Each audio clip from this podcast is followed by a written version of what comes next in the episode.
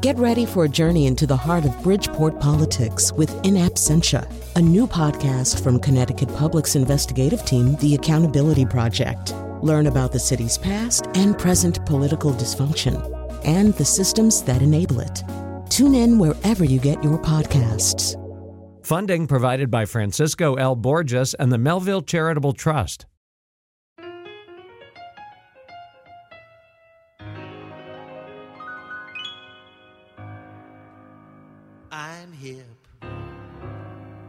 I'm no square. I'm alert. I'm awake. I'm aware. I am always on the scene, making the rounds, digging the sounds. I buy People magazine cause I'm hip. Like Dig, I'm in step. When it was hip to be hip, I was hip. I don't blow, but I'm a fan. Look at me swing, ring a ding ding. I even call my girlfriend man cause I'm hip. All right, uh, that's the theme music for the uh, exciting uh, end to the year, the most coveted award in jazz, the Seymours, uh, which we will be presenting today uh, for the best jazz recordings of 2016, uh, with our usual panel of Seymour's judges, including Gene Seymour himself, the mayor of jazz, a jazz critic Gene Seymour, joining us in studio, which is not customary, uh, but but desirable, uh, and also in studio with us, as they usually are, uh, pianist Jen Allen uh, and fellow pianist uh, Noah Baerman, who's also director of Resonant Motion. Did I get it right? Artistic director, Artistic but I'll director. take it. Okay. Head I- honcho. I only missed one word. Um, all right. So, and what they've done is they've sat down with a pencil and a piece of paper and they've written down a whole list of things that they loved in 2016 and then narrowed that down and narrowed it down a little bit more. And so we are going. Before we begin, though, was, there was an interesting conversation going on before we went on the air that had to do with women uh, in jazz, of which Jen, you are one. But you were saying that there are still people, Noah, who like go, "How come there aren't any women, whatever's?" Right? I, I have experienced that. Yeah. Um, well, I mean, it's utterly overwhelming how much jazz has been released this year and at this point every year. I mean, thousands of albums. And if you are not digging deep and you just look at the few things that get the most publicity, then you might come to the conclusion that uh, women instrumentalists are few in number. Um, but you don't actually have to look that hard to be disavowed of that misapprehension. Absolutely not. It, it, it just infuriates me that some people cling to this notion that jazz is made by men, put, performed by men, per, you know, arranged and conducted by men, and women sometimes sing. No, no, wake up. It's it's so much different than E- that. each of you has at least one woman instrumentalist on your final four. Uh, Noah has two uh, in his final four. So, speaking, Jen, of women instrumentalists, uh, we're going to be in with you uh, and one of your picks, uh, one of your fellow pianists, uh, Renee Rosnes. Should we just we- we'll- let's play the clip first, and then everybody can talk about it. Okay, so this is uh, from the release, written in the rocks, and this is Galapagos.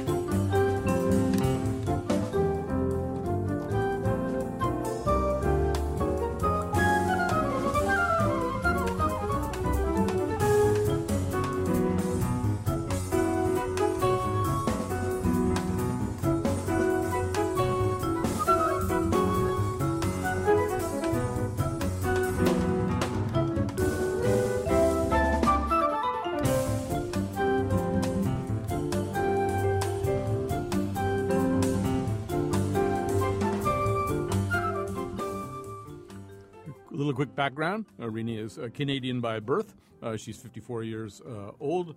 She's married to a, a fellow famous pianist, Bill Charlap. Uh, in fact, on her Facebook page, there's a recent picture of her and Bill sitting on some stairs with their, quote, friends, Elvis and Diana. So that's pretty cool. You know, they're your friends and they sit on the stairs with you. That would be Elvis Costello and Diana Krall, of course. Um, so um, tell us a little bit more about why you picked Renee. Well, first, I love Renee Rosnes. Have since the first time I heard her. Um, her playing is powerful and beautiful, um, and everything she's ever done, I've I've loved. But this, I love this. Um, the idea of a suite. I like this because um, it has it evokes parts of nature, and it, it has just a lot of inspiration in. Um, from the the world, and I guess that was part of her um, idea when she was trying to write this suite. And a suite in jazz is a little different than a suite, you know, in any other kind of music. But um, being a composer myself, I just think this is the writing is really wonderful and very.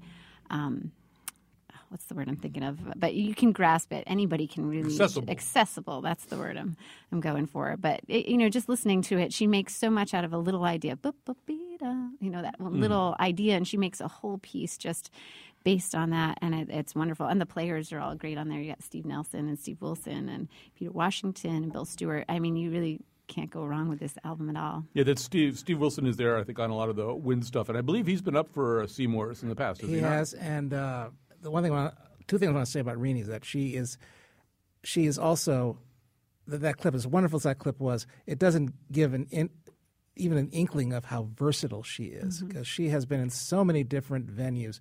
She was the principal pianist for the now defunct Carnegie Hall Jazz Band, and every time she would go into a vamp or a comp, it was played with such authority and such ease that people wondered where did she come from. You I think she was James Moody's pianist. For Yeah, a yeah. number She, of she played with Joe Henderson. I mean, she learned a lot of stuff, and she has assimilated so many different influences, like from Herbie Hancock to a little bit of McCoy Tyner in that piece as well. But mm-hmm. it, there, she has now grown to the point where she does have her own distinctive voice that mm-hmm. stands out, and it's great to see her, you know, achieve this level after all these years. Mm-hmm. Noah, did you want to make a comment? I love Renee. I agree with them, and I'll point out for the local listeners that uh, the first time I heard this tune was a couple of years ago in Bushnell Park when she came with ah. Steve Nelson with her quartet. Well, one of the themes that we're going to come back to again and again here is, you know, that Connecticut is just kind of a. It, we really punches so far above its weight with jazz between the Hall High School program, the Jackie McLean program at Hart, and some some of the stuff that goes on in New Haven and the festivals that we have and stuff like that. Uh, Connecticut, for this tiny little state, particularly around here. I mean, I got to say, uh, like around here in Hartford, where I am, it's just it, it's way out of proportion to everything else. But no, one of the other places that we might not have remembered to mention today is your uh, uh, is represented in your first choice here, uh, the Black Art Jazz Collective, presented by the Side Door Jazz Club in Old Lyme. Suddenly, an, an epicenter of jazz performances. It, it really is one of the destinations for jazz and for musicians uh, in the whole region now. Um, so big props to Ken Kitchings and Jan Mullen for um, for putting it on the map and for giving such a wonderful venue for so many musicians. And this is the first live record to come out under their auspices. Although it's sort of hard to figure out I, whether it's live or whether they were there like for two nights, but I think they were also kind of using it as a studio maybe when they weren't playing live there. I, I'm not exactly sure whether these are the live performances or whether they just, you and know, the God's honest truth is, I can't say for sure. I was there for one of the nights that they were performing this music, and uh, um, it certainly sounded polished Right. uh, enough that it could have been those uh, those takes. Right. I think they said you were making a lot of noise with the ice in your drink or something, so they just decided to retake everything as a result. um, all right, so we're going to play a little bit from this, and then Noah's going to tell us a little bit more about it.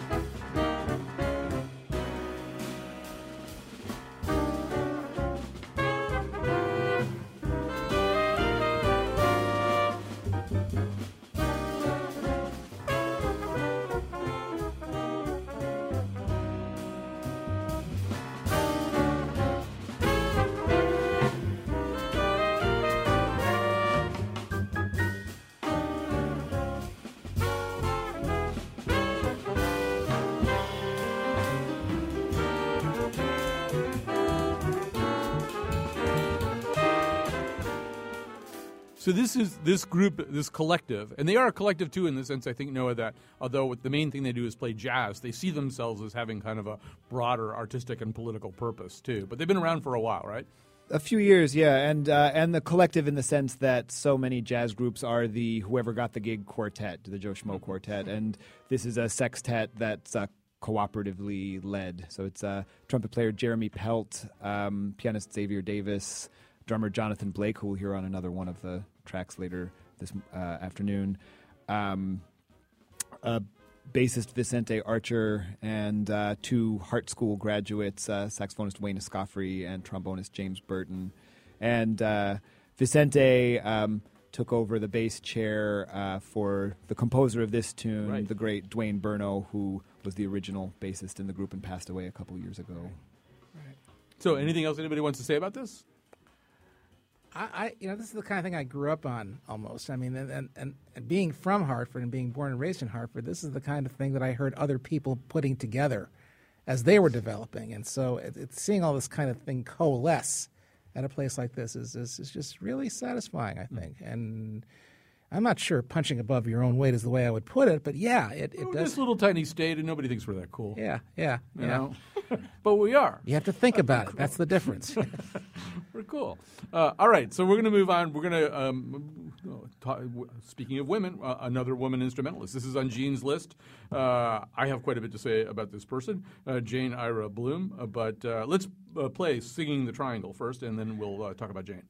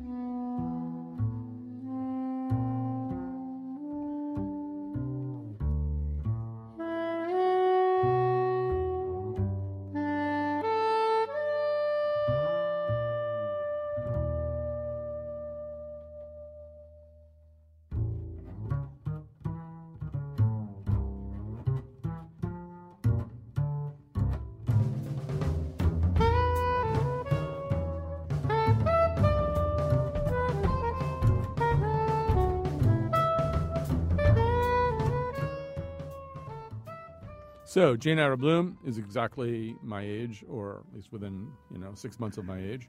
Uh, so she's been around a while. That means. Uh, this not only is on my list, it led my list this year. And I just heard that the way everything kind of and started from that point, and I was reminded just how really brilliant this was. Because she rarely, she's never done an album where it's just her, a, ba- a drum, and a bass. And and I, I, I can never figure out why, because she has such a full, rich, and resourceful voice. And this is the first time I've actually heard her really lay out to the point that she has been. And for her to have done this after so many years in the business, um, I, I think it's one of, if if it's not her masterwork, it's pretty close. I So think. you're saying to two piano players, you think it's really great that she doesn't have a piano player? Um, what what kind of talk is that? Uh, jazz critic talk, so you, so, so you can dismiss it Actually, in, as you fa- will. in fairness, uh, on your list is uh, Jason, two Jason ones. Eberle, who's who's pianolist. Yeah, right? Ryan So- Kimberly. Yeah, Ryan and Kimberly. I, um, yeah, Yeah, I actually, and had to say Chris too. I mean, they're Yeah. both, they both are pianist right. groups, Right. and I, I actually like it a lot. I like it too. Yeah. well, the pianist thing is always a All right, challenge. just run right off the cliff. I don't care. That's, that's like your life. So I just have to quickly say that. So Jane Ira Bloom and I went not only to the same university, but the same residential college within the same university in the same year. So Jane uh, Bloom was a big presence in my life, uh, and I often would come go up to her and try to engage her in conversations about, you know, Bird. Uh, and uh, you know, I, I could tell that I was a nuisance. And then she came. She was on the show. She was on the. Remember, she was on one Yeah, year yeah, with us yeah, for the Seymour. Awards. Right, right, right. And it turned out that not only didn't she remember being annoyed by me, she had no idea I existed. So like I wasn't even on the annoying part of her radar, like as a person who came up to her and solicited unwanted conversations with her. Like I hadn't even made that impression on her. At least you had- at least you've now made that step, right? That's So- right. I hadn't I hadn't even made a negative impression on her, let alone a positive one. You could have talked about science. She's really into that. so, Yeah. yeah. I don't know. It just it made me feel bad. But uh, but she is great, and I've certainly enjoyed her work the whole time. She's that yeah. You would just see her like alone in the common room, you know, belting out Misty or something, and it was great. So. Uh, So I discovered her very early, anyway, even though she didn't discover me. Um, anyway, that's it is great, and I mean, I assume everybody's just a fan of her and her tone, right? That's like the tone she gets out of that instrument. That's It's really cool. better. I mean, I know that you're supposed to get better as you get older, but to see it really come into this full bloom, I mean, so to speak, As it were. it's uh, it, it's just remarkable. And I All right, that- we're, we're going to go to another saxophonist. I personally have never heard of this guy, uh, Chris Allen. Is that how you say it? Al, Al, Al, Allen? Is that how you say it? Yeah, Chris you Allen. got it, Chris Allen. And is it beloved or beloved? I say beloved, but I don't know if he says beloved. Okay, so pretty Should much, pretty much an unknown uh, to all of us, I think. But let's hear uh, "Lord Help My Unbelief."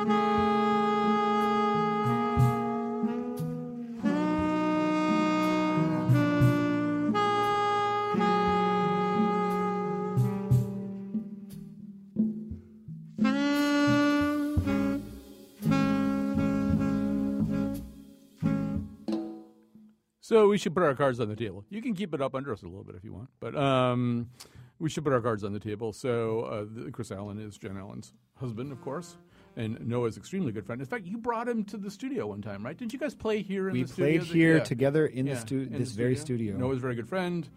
More cards on the table. Jen and Chris and I all go to church together, and so Gene is really the only person who can, you know, in a dispassionate way talk about this. But we all think he's fabulous, and he he is.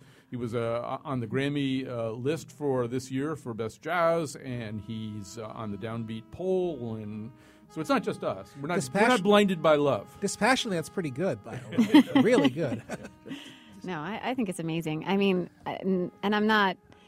I don't think I'm being biased in this. I, I feel like his writing and his playing continues to get deeper. Um, and this album, this is his second album, and I, I think it's um, even better. And I, I love listening to these compositions. I love hearing them come to life. I like hearing them practice. I, I just feel that there um, is so much more than just musical stuff behind this. You know, there's there's some love and some uh, Spirit, some spirit. Yeah. yeah, a lot of spirit here. Noah, if it's sort of people make you know who would you want on the mound uh, in the bottom of the ninth in the seventh game and it's a tie or whatever if He's if gonna love I this needed analogy, by the way. if if I needed a saxophonist who was going to inhabit um, a piece of music and give it the soul and skill that it needed to um, rescue me in the bottom of the ninth, it would be Chris Allen. Yeah. The, the, uh, what I would just inject parenthetically is that he's also a very inspiring person uh, to those of us who get to hear him in a different context. And my son talked about uh, with him for ten minutes after church one day, and it's like every conversation I have with my son, he goes, "You know what that guy Chris Allen said about that?" I thought, how many things could Chris Allen have said in ten minutes? So he's a Is this phil- a sermon on the mount or something? so he's a philosopher too.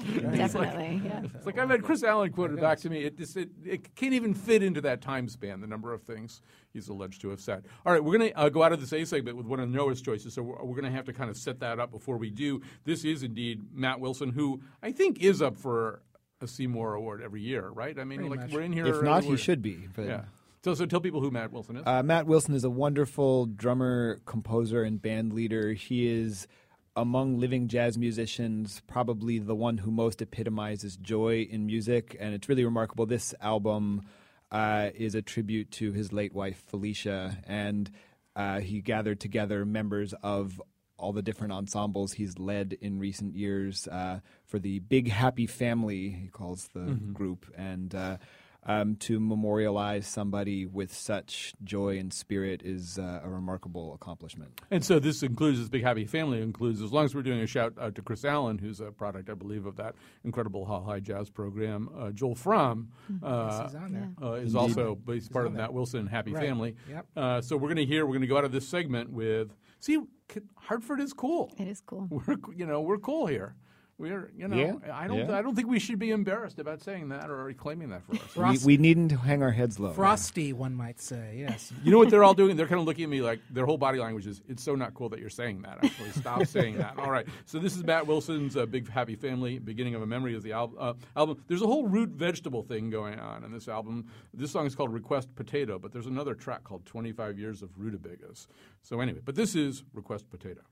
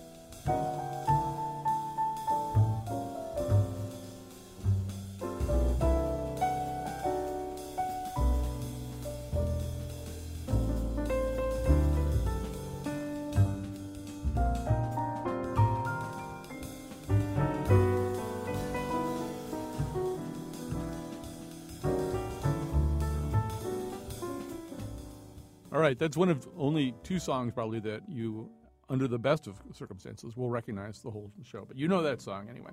Uh, that's one of Gene Seymour's picks. Let me just tell you, we're uh, doing our end of the year uh, favorite jazz stuff. I mean, we can't possibly cover everybody's favorite jazz stuff. Things are being left out.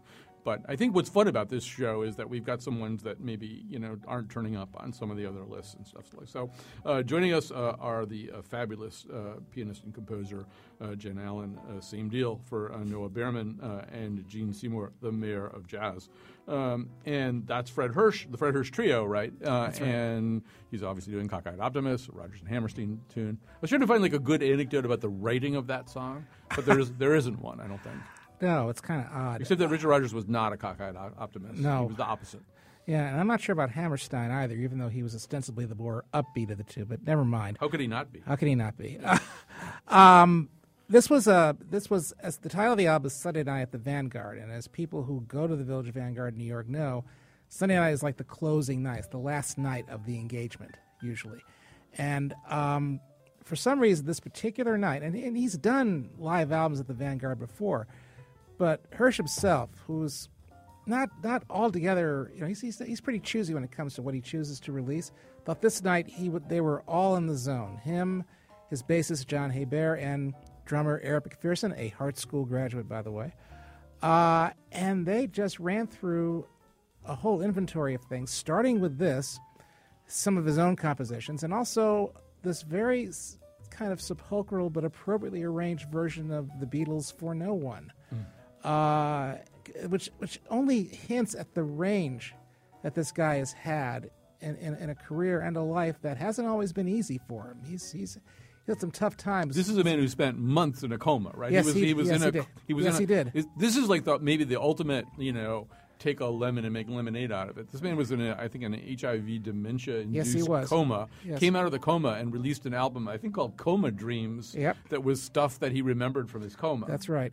That's really impressive. And I he mean, and he has been putting out this stuff one after the other. I mean, I one of his albums made my honorable mention list last year, but I'm I'm just in awe of the kind of things that Fred Hersch has done in the wake of what could have been, at the very least, disabling tragedy. I want, I want to ask the two pianists here. I'll start with you, Jen. You, like, I'm not. I can't. I, well, I wouldn't necessarily rec- recognize anybody's playing except maybe like Oscar Peterson or something. But like, if you listen to this and I don't tell you who it is, would you know it was Fred Hersch? Um, if my if my skills of listening to Fred Hersch were a little bit better, I should know uh, more than I do. I find him to be one of the most fabulous pianists out there. Mm. I saw him in concert last year, and I was like, Jen, you need to wake up mm. because his his skill is amazing. But yeah, you can definitely tell different pianists. I'm just not as hip to him as I, I, would like to be. Would you be able to describe Noah what it is that he does that you would look for or notice, or, or is, are there not words? The um, there aren't uh, adequate words. I would say that uh, what stands out to me most is his touch. I mean, some, mm-hmm. especially non pianists, would argue that the piano is a mechanical uh, object that, unlike wind and string instruments, uh, like bowed stringed instruments, uh, don't have as much capacity for variation in touch from or in, in tone from one player mm-hmm. to the next. But Fred's sound at mm-hmm. the instrument is very uh, distinctive and gorgeous. I, can, I concur. Well said. Yeah. yeah. Well he's also always doing really interesting projects where he's setting Walt Whitman poems to music yeah. or something. Like I give him extra props because he's a tennis fan. But there you go. Um, all right, so you never know what you get extra points for, uh, here for on, uh, on, this show. All right, here's the guy whose name I butchered so badly in the A segment. It's Ryan Keberle and Catharsis. It's a Jen Allen pick. It's uh, from an album called Azul Infinito. Uh, it's a tribute to a bunch of South American composers and a South American style of music that Ryan Keberle's been listening to. Uh, let's play Mr. Azul, and then we'll have Jen talk about it a little bit.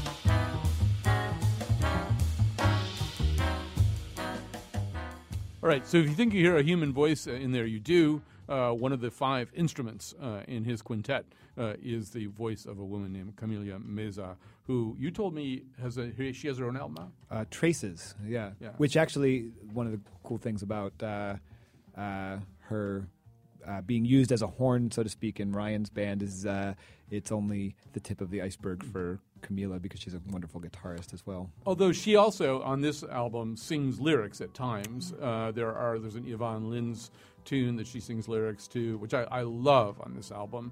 Uh, and and actually Ryan Keberle wrote a few lyrics, which trombonists don't necessarily always do, right? I guess not, but uh, yeah, he, it's a great album. I think that I must have a theme going this year with the pianoless or chordless, I should say, um, groups. But I, I do find them intriguing in that, especially in this group, that you get the sound of chords mm-hmm. often. I mean, he uses the the band so uniquely. Um, this is very much like his other Catharsis album that um, came out two years ago. So if you like that one, this one is just an extension of that, kind of building on all that music and different sounds. He's exploring it more. So I really like this. One one thing I would say is if you're on one of those streaming services where you can kind of pick and choose, and maybe that didn't particularly grab you what you just heard, uh, at least try uh, Madalena, which is the Ivan Lins tune, and you really do get to hear the vocalist on that one. And Gene, one thing I would say about this was like, I, like I definitely gonna I'm going to listen to this more, but in particular, if they were playing somewhere near here, there's something about what they're doing like you want to go see them, right? Yeah, yeah. No, I mean. Um, the, but the most interesting thing that's going on now among musicians uh, in, in various fields, but particularly in this one, is they're looking for new ways to sort of make sounds. Mm-hmm. You know, they're looking for new ways to sort of fuse sounds together. You see it in Latin music a lot lately.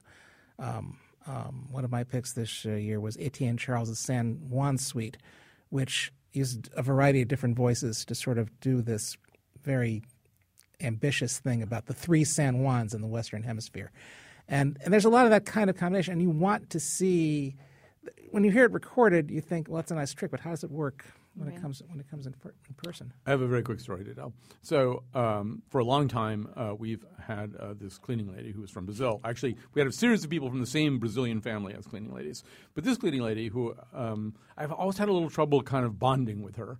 She doesn't speak very much well, she, she speaks English. I don't know why I've had trouble bonding with her, but lately, when she's been in the house, what I've done is just build this whole playlist of Ivan Lins and Milton Nascimento and Djavan and stuff like that. And I'm just thinking, and then I put it on, and she doesn't say anything. And I'm thinking, I don't know, maybe she listens to like another kind of music from Brazil or something.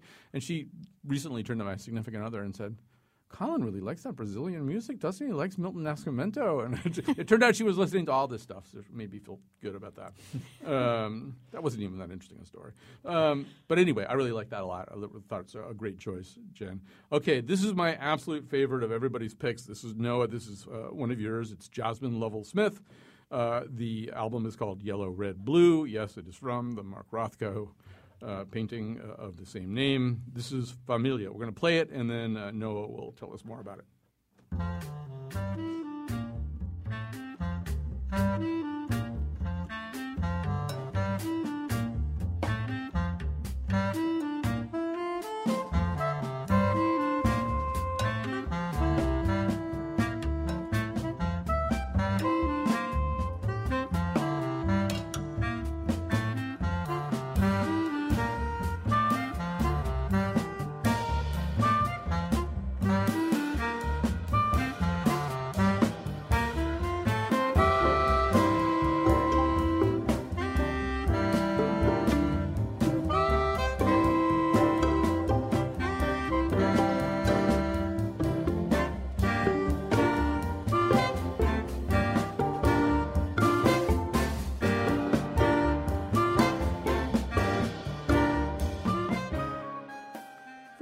Thank you, Noah Baerman, for introducing me to this, which I never would have discovered any other way. My pleasure. I guess her group is called Towering Poppies. That's right. This I like everything about her, including like her group is Towering Poppies. Yeah, this, this, is the second Towering Poppies record. Uh, the first one's beautiful too. Um, no, this record is beautiful in every way, even down to and shameless plug, I guess, for my wife Kate TenEyck, who Jas- Jasmine was a grad student uh, in music at Wesleyan uh, a few years ago, and uh, and while she was there, studied printmaking with uh, my wife. And uh, so Jasmine did the cover art for this album as well, which is gorgeous. It uh, is, yeah. But she's a wonderful writer, wonderful soprano saxophonist. Um, this uh, tune, if I'm not mistaken, is about her first trip to Mexico, where she and her Mexican husband, Chris, also a composer, uh, lived for several years. Um, they have since moved back to her native land of New Zealand. Um, but so extra good that we have these recordings to check out her music. Uh, those of us who are not uh, easily able to get to New Zealand. Right. No, this uh, it's terrific, and she works. Also, she was in a, a, town called Morelia, Mexico, and she worked she included in some of the, um, I, I, think, sort of some of the intervals uh, here. The Morelia-based string quartet Cuarteto La Matraca. That's right. They're on this track, uh, yeah. among others. It just it's it's so cool. The whole thing's so cool all the way through. It's just uh, it's, great. It's a new way of making chamber music, almost. It's yeah, yeah, uh, yeah. I would I could go with that. Mm-hmm. Yeah. Um, all right, we're going to go to one of Gene's picks right now. This is the Kenny Barron Trio. Um, uh, this is called Cook's Bay. I think I'm just going to let Gene talk about it when we get back from hearing a little of the cut.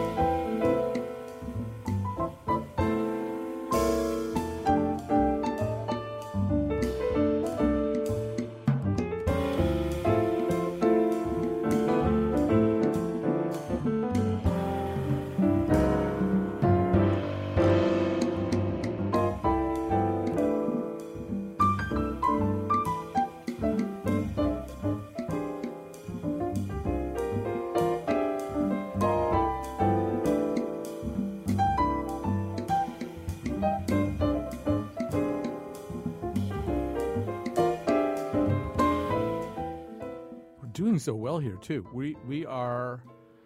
We're going to get through everybody's music here, but uh, say a little bit. I mean, Kenny Barron, of course, of course, needs no introduction, but introduce him anyway. A lot of people should know him. Uh, he is still very well known and esteemed within the jazz universe. Um, there's always one person, uh, one living pianist who is regarded as the master, the living master. And uh, in some years, it's been Tommy Flanagan, Hank Jones, and you know, but Kenny Barron, I think Robbie has that title now. I'm speaking to two keyboardists, and they are nodding their assent.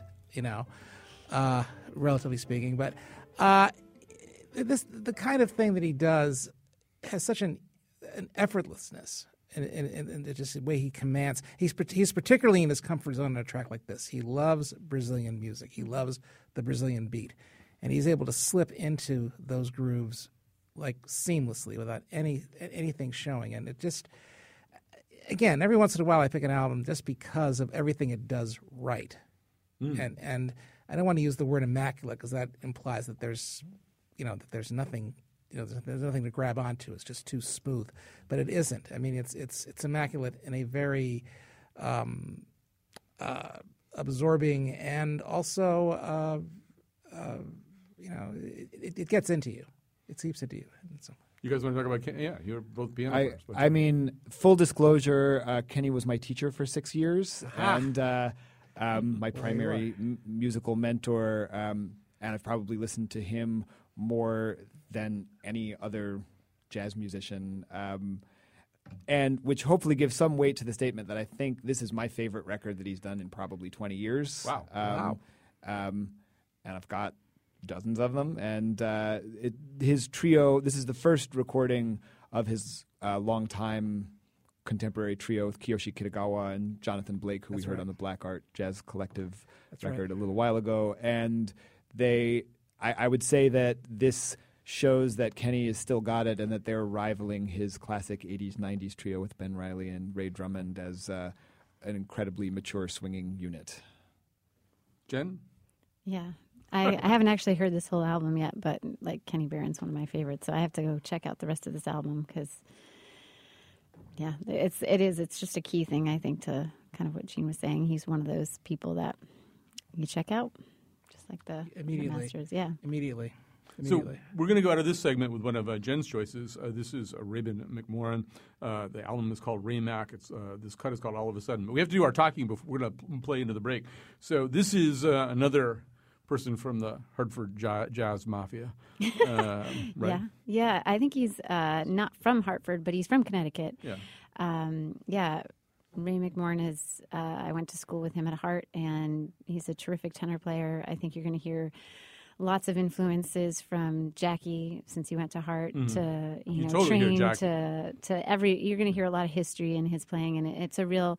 I'd say this. Well, this band is made up of of mostly Hartford musicians, not all of them, but Yeah, you're going to hear Josh Evans on trumpet. You're going to Mm-hmm. hear uh, Dezron Douglas on bass, you're, who you're also going to hear in the next cut we play after the break. But uh, and Curtis Torian, who's from on the shore um, of Connecticut. So they're all great musicians. And um, actually, Ray lives in Japan now, Yeah. so he's doing a lot of playing out there. Yeah, he moved to uh, Japan quite a few years ago, part of the Tokyo scene uh, there. Uh, we should also I think he played in Horace Silver's last band along with our buddy Steve Davis, who's probably listening. Steve Davis, like maybe the nicest guy in jazz. Um, uh, and uh, so uh, we're going to play, we're going to go out of this segment uh, with Raymond McMoran from the album Raymac, All of a Sudden.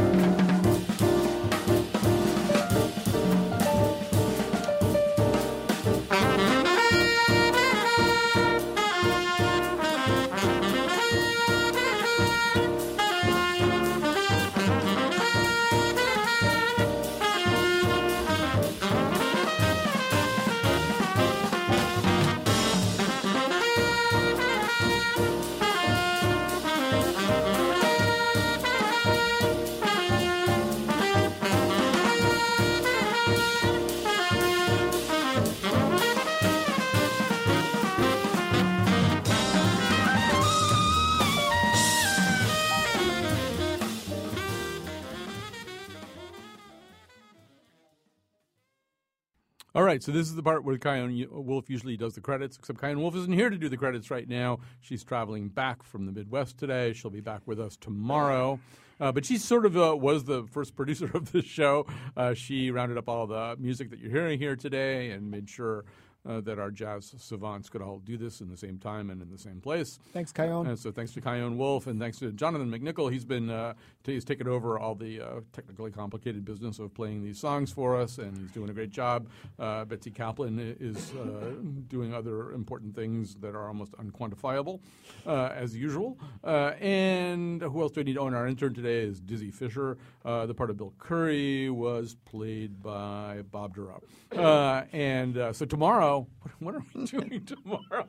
I've completely forgotten what tomorrow's show is. But we, we will be. Sh- oh, it's the Octopus Show. We're doing the Octopus Show tomorrow. Octopuses are like so much smarter than you think that they are, and they have personalities. It sort of ruins eating octopus. If you'd like to go on eating grilled octopus, don't listen to tomorrow's show because you won't ever. It'd be like eating like a Jeopardy contestant or something. You know, I mean, you, you just wouldn't do it. So, um, so, uh, and I'll- also as long as, as long as this is a music show, let me mention that. I believe it's Wednesday, February 1st. If February 1st is a Wednesday, then it's definitely the case. Uh, we're going to be doing a, a show at Watkinson School about Brian Wilson, about the music of Brian Wilson. Uh, the genius, uh, Steve Metcalf, will be joining me. Matt Sargent, uh, a, a composer and a teacher of composition, will be joining me. Uh, We have some other special guest stars that we're lining up here. We can't announce them yet. And you will be a guest star too if you're there, because we're going to have you guys sing some Brian Wilson tunes uh, just to make our load a little lighter. You can do some of the work. And uh, there's a wonderful dinner beforehand. So go to watkinson.org. The series is called Freshly Squeezed, uh, and get your tickets in advance. It's because it's going to be, you know, it'll be cold and dark and bleak, and what could be better than the warmth of the sun uh, and other uh, Brian Wilson songs? Even if Brian Wilson wasn't always that cheerful, his music is. Um, all right, so we are uh, running out of time and we are running out of music, and it's all going to work out just great. Uh, we've got one of Noah's left to go. This is a good place for us to talk about jazz musicians and their side hustles, you know, because we're about to hear from Brandee Younger. She is a, a harpist who has a Hartford background that we can talk about a little bit, or a Hart School background that we can talk about a little bit. But like a lot of the people here, like Ryan Keberle, he, he's like played for David. Bo- he's on a David Bowie track, you know, and I mean, like he's he plays with all these other uh, cool rock uh, stuff like that. Alicia Keys, I think he's he's performed with, and you know there aren't that many harpists anyway. So I was just tracking down Brandee Younger, and she um, has appeared on the first track of Common's, Finding Forever. Uh, she also played on a recent John Legend album and on at least the mixtape version of Drake's Overdose of Life. Although, unfortunately, as I went listening to find the Brandee Younger harp part in there, it appeared to come welling up just as one of the guest rappers was saying, I need a brunette for group sex, which is maybe not where you want your harp to be heard. But, you know, you're going to work in hip hop, you're going to take what you get. But tell us a little bit more about Brandee Younger. Um, she is. Th- this may not sound like as much of a compliment uh, as it is, but she is um, possibly the preeminent jazz harpist on the scene, and she's really integrated it in the spirit of Alice Coltrane and Dorothy Ashby into this music in an organic way. And I'm particularly fond of uh, of this record she just put out. Um, there there are a number of um, kind of hip hop infused R and B meet jazz records that came out this year that were wonderful. Robert Glasper's new record, Yeah. Derrick Hodge's new record, you should definitely check out. And uh, this one um, particularly stands out to me. And I think it's interesting you bring up the idea of the side gig. And one of the things that's uh, beautiful about this music is it's clearly embracing all of these different influences. It's not uh, um, slumming it for uh, more accessible music and thus extra cash. It's uh, the the genuine embrace of both the soul music and the straight ahead jazz is completely organic and uh, and quite compelling in this case. So we're pretty sure Brandee Younger went through the cla- the classical harp program uh, at Hart School, uh, and I think she also did a music education thing or something like that at Hart Business, School. music business. Music business. I was I think was at was, music yeah. business. Okay. And so um, here's a fun fact: her cousin is MacArthur Genius uh, Grant urban farmer Will Allen, who once appeared on this show on maybe the worst phone connection we've ever had with any guest in our history. I don't know if Betsy Kaplan remembers that phone connection. It was really bad. I think he's a, he's like a former NBA player too, and now he's like this genius grand urban farmer. So, And he gets to take credit for being Brandee's uh, cousin, Yeah, which is perhaps the top of the resume. Yeah, at this point anyway, we're gonna hear, we're gonna hear the title track from Wax and Wane. You're gonna hear uh, some of what Noah's talking about in terms of the kind of R and B influence here.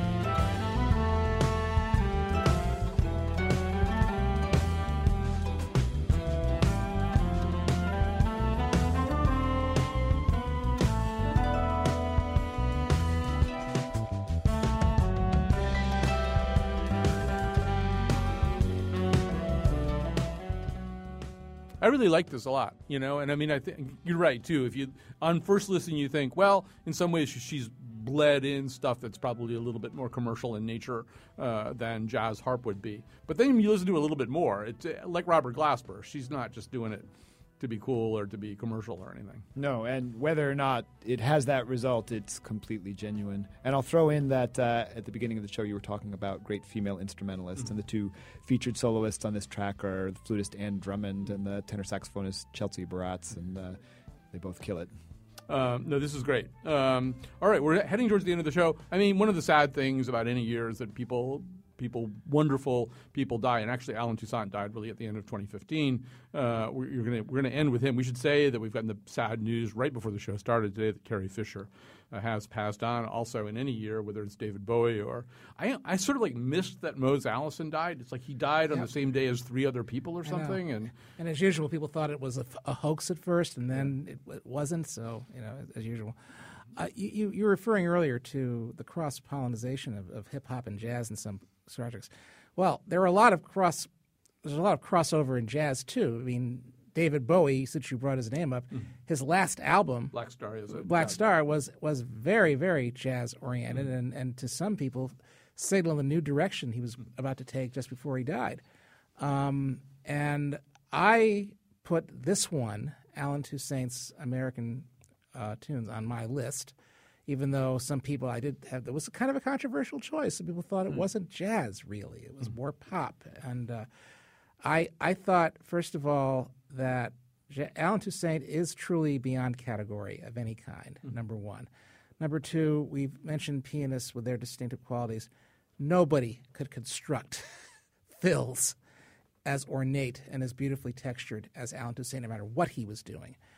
And uh, I think you're gonna, I think the, the track you picked is a, a, a PC by uh, Fats Waller. yes, right? Viper's Drag. Viper's Drag. Uh, we can't play the whole cut, but it's really fascinating because he goes to places that Fats Waller would not necessarily recognize, That's right. and then gets all the way back in a very seamless fashion. Yep. So, uh, yeah, I thought it would be maybe the right way to end here. Somebody we're going to miss a lot, uh, just the way I'm going to miss Mose Allison a lot too, as far as that goes. But uh, Allen Toussaint, uh, Viper's Drag. Uh, thanks so much to our wonderful jazz savants who were as fabulous as they always are: Jen Allen, Noah Baerman, and Gene Seymour. We will be back tomorrow with you. octopuses.